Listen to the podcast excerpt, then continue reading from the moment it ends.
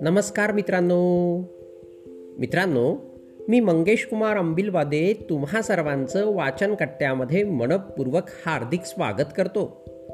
चला तर मित्रांनो आज वाचन कट्ट्याच्या माध्यमातून सचिन वावरकर अमरावती यांनी संकलित केलेली जीभ ही बोधकथा आपण ऐकणार आहोत.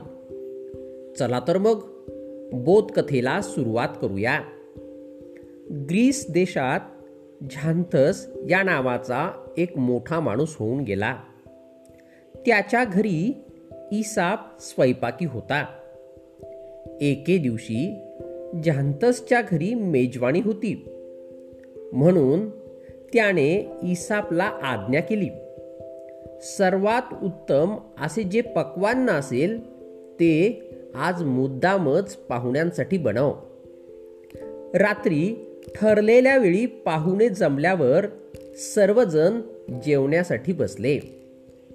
इसापने नुसत्या बोकडाच्या जिभांचे निरनिराळे पदार्थ तयार केले होते.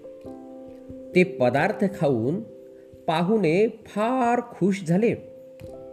तरीही जिभांशिवाय दुसरा कोणताही पदार्थ ताटात नसल्यामुळे झांथस यास थोडेसे आश्चर्य वाटले आणि रागही आला. तो इसापला म्हणाला अरे सर्वात उत्तम असं पक्वान्न तयार करायला सांगितलं असताना तू नुसत्या जिभेचेच निरनिराळे पदार्थ का तयार करून ठेवलेस? त्यावर इसापने उत्तर दिले जिभेपेक्षा चांगला असा दुसरा पदार्थ आहे का? विद्या तत्वज्ञान यांचा उगम जिभेपासूनच झाला आहे. व्याख्यान अभिनंदन लग्न व्यापार इत्यादी मोठमोठ्या घडामोडी. प्रतिज्ञा या सर्वांचे मुख्य साधन जीभच आहे. तिची बरोबरी करणारा दुसरा पदार्थच नाही. इसापचे हे समयसूचक भाषण लोकांना इतके आवडले की त्यांनी त्याची फारच तारीफ केली. त्यावेळी झांतस पाहुण्यांना म्हणाला अहो आजच्या प्रमाणेच उद्या सुद्धा रात्री तुम्ही माझ्याकडे जेवण्यासाठी यावं अशी माझी विनंती आहे. मग तो इसाबकडे पाहून म्हणाला अरे आज जसे तू सर्वात उत्तम पक्वान्न तयार केलेस तसे उद्या माझ्या मते जे सर्वात वाईट पक्वान्न असेल ते तयार कर.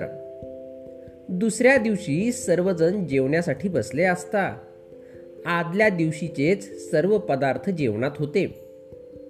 तेच पदार्थ पाहून पाहुण्यांना व झांथस यांना फार आश्चर्य वाटले. मग झांतस इसापला रागाने म्हणाला अरे काल जे पदार्थ चांगले होते तेच आज सर्वात वाईट कसे काय झाले? त्यावर इसाप उत्तरला जिभांपेक्षा वाईट असा दुसरा कोणता पदार्थ आहे? जीभ माणसाला जोडण्याचं काम करते आणि जीभच माणसाला माणसापासून तोडण्याचं काम करते. बालमित्रांनो बोधकथा कशी वाटली? हे मला आपल्या अभिप्रायामध्ये नक्कीच कळवा. धन्यवाद.